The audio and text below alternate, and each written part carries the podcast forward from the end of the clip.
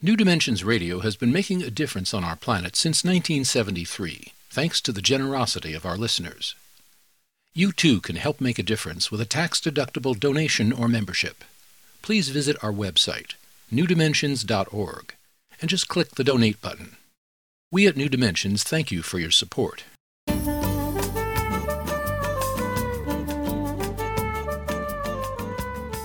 Hello, I'm Justine Willis Toms. Today I'm hosting Mark Nepo. He's the author of Drinking from the River of Light. We'll be exploring the artistic expression as a journey that enlivens our lives and assists us in our spiritual growth. Mark, I would like to start with your journey of creation and going back to your love of poetry. Mm. And I'd love for you to share a story that you tell about when you were first reporting to your father that you were oh. going to be a poet. Yeah, so when I was uh, a young man and, you know, in college, just beginning in college, and this was the moment, a very mystical moment, where I understood and realized I was a poet, even though I hadn't written anything. but I was at Cortland State in upstate New York, a small state college, and was on a hill and and circling the hill in the little college town. You could fall off the hill in any direction. There was a bar. and I was going down the hill, cresting the hill one day in the afternoon in spring, and a wind came past my ear from behind my head. And it stopped me. And I watched, and of course you can't really see the wind, but I waited and I watched, and then maybe a quarter of a mile on the other side, after the valley, the other hill, I saw the wind go through those trees and I knew it was the same wind. And I somehow understood the reach. And I don't know why, but I knew that let me know I was a poet. And so the next time I had vacation, you know, I went home as a, I think I was like a freshman, the end of my freshman year. Went home and I was all excited and I told my parents, I'm a poet. I'm going to be a poet. And, you know, you have to realize my parents were second generation Russian Jews here in America. I was the first one in my family to go to college. They also were, you know, had grown up in the Great Depression. So they were like, What? You're going to do what? You know, they wanted me to either be an architect, a lawyer, something sub- substantial. And, uh, and so we had the classic archetypal argument. My father, you know, very agitated, How are you going to make a living? And I don't know where it came from me. I, I stood up in our kitchen, our little kitchen, and I said, I'm going to live a making. And he harumphed, and I didn't know what I just said.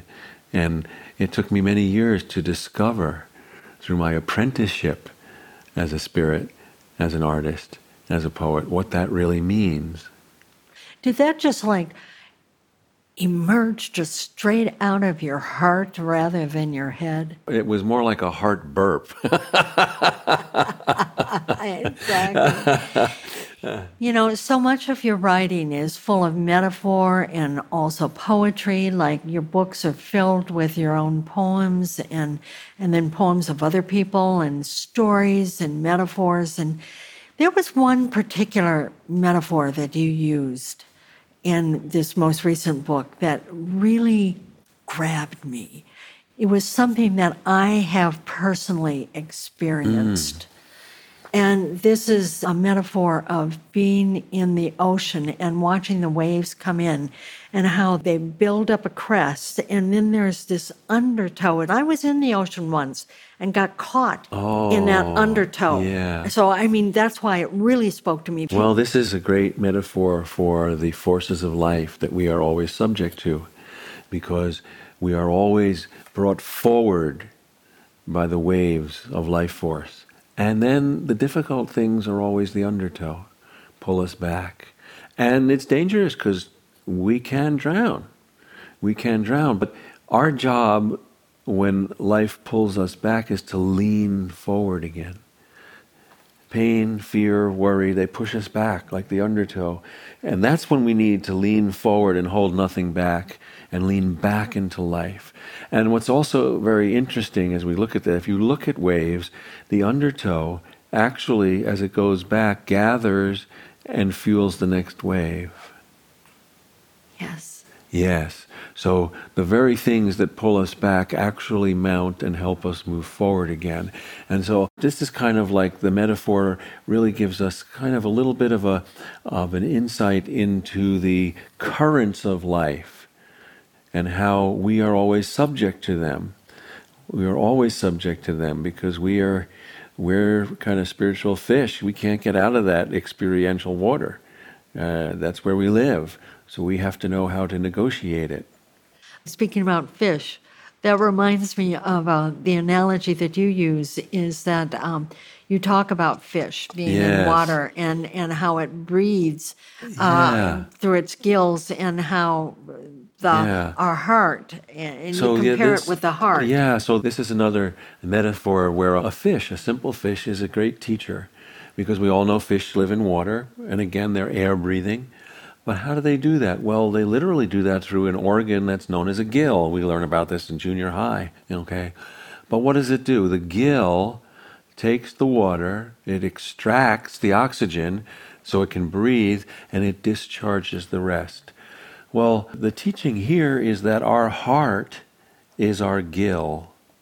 And in the river of experience, a strong heart extracts what's essential so we can keep living and discharges the rest. If we don't discharge it, the heart gets clogged.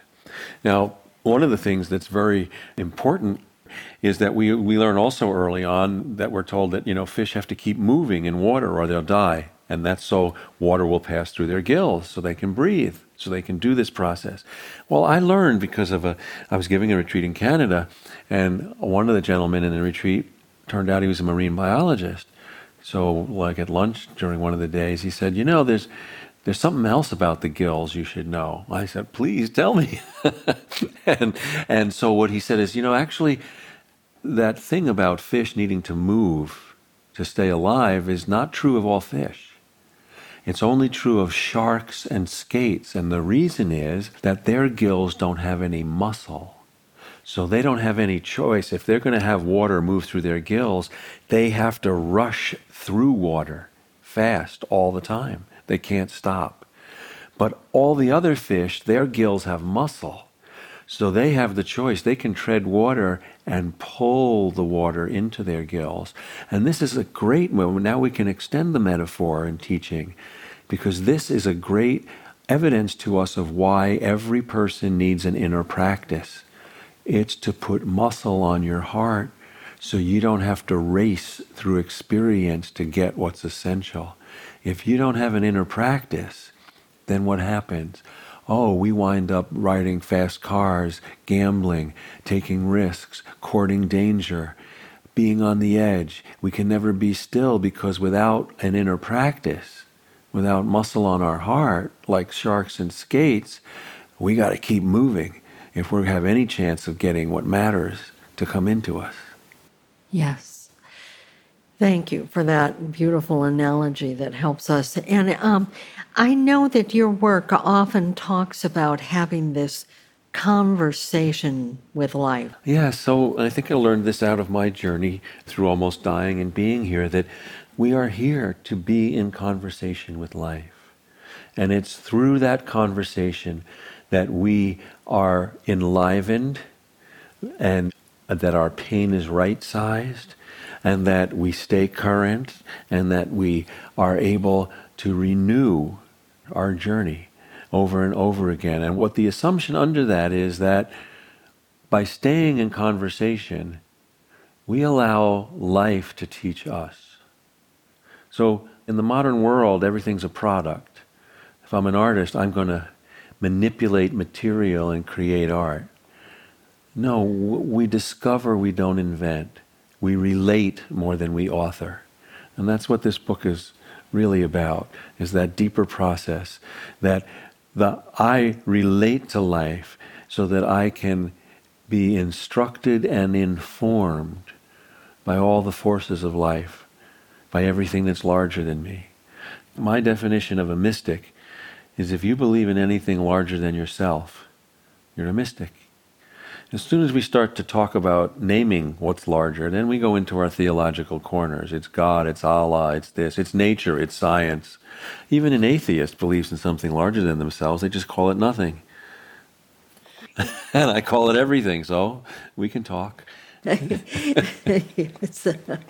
That reminds me of the three friendships that you talk about. Yes. Yes. So the, the first friendship is just that the, one. The first friend, then this is through the book 7,000 Ways to Listen, but I encourage that we inhabit and give our energy to three friendships with life. And that's not understanding. That's, that's because when we're friends, we give more of ourselves. That is our friendship with everything larger than us which opens up the wisdom of Source. And this we could say is the work of being. And the second friendship is our friendship with the river of experience, which no one can escape. And this opens up the wisdom of being human. And the third friendship is we're very used to. This is more familiar to us. This is our friendship with each other and ourselves. And this opens up the wisdom of love. But even in that one, it's maybe easier to be friendship with other and being friendship with ourselves. That's a bigger order, in, at least in Western culture. Well, and this is why we need a personal practice of expression. Yes. And if we think of it also as like circulation, the blood has to circulate or the body will die. Well, the emotional heart, the spirit, has to circulate through our heart or we will die. We may not die physically, but we all know that human beings are the one species that can be the walking dead.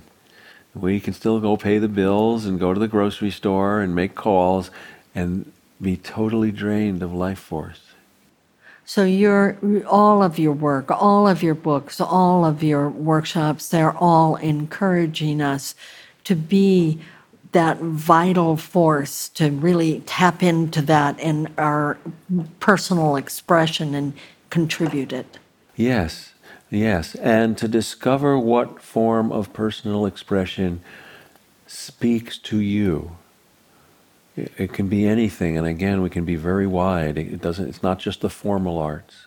And it doesn't have to be perfect. It doesn't even have to be good, as far as no, the world sees. No, you know, there's a great uh, Aldous Huxley, the great philosopher who did his philosophy through novels often, but he has a novel called Antic Hay, and what it's about is a clique or a group of artists and writers and painters in London, and they meet all the time in a cafe and they have these big conversations. But among them, the least talented is a painter.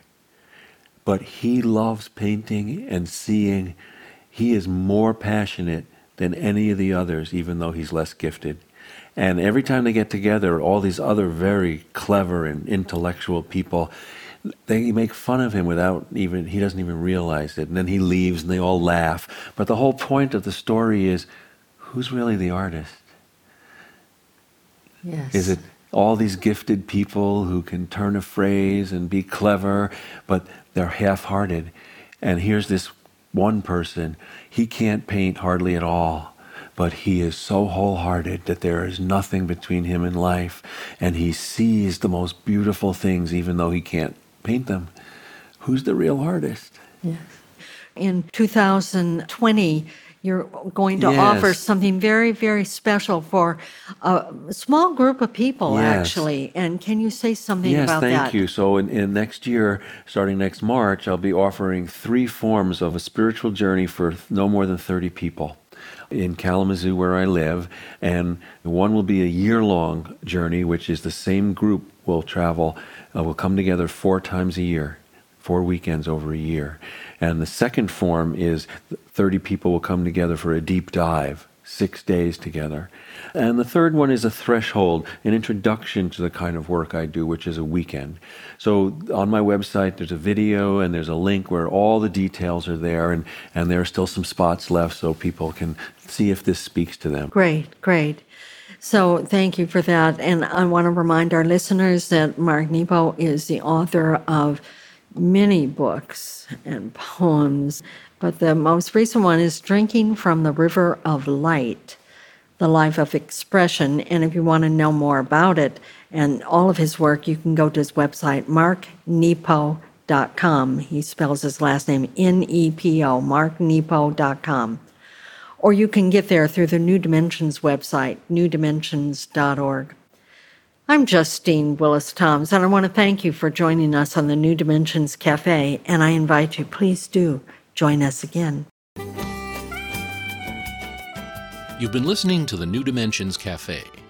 This series of shorter interviews features many of the remarkable guests also featured on our internationally syndicated one hour New Dimensions radio series. To access more than a thousand hours of programs, to subscribe to our newsletters, or to become a member, please visit us at newdimensions.org.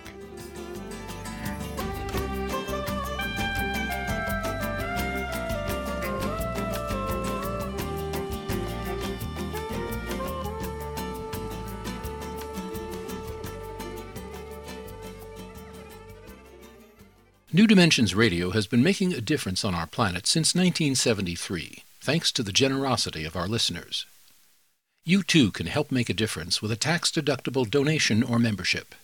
Please visit our website, newdimensions.org, and just click the Donate button. We at New Dimensions thank you for your support.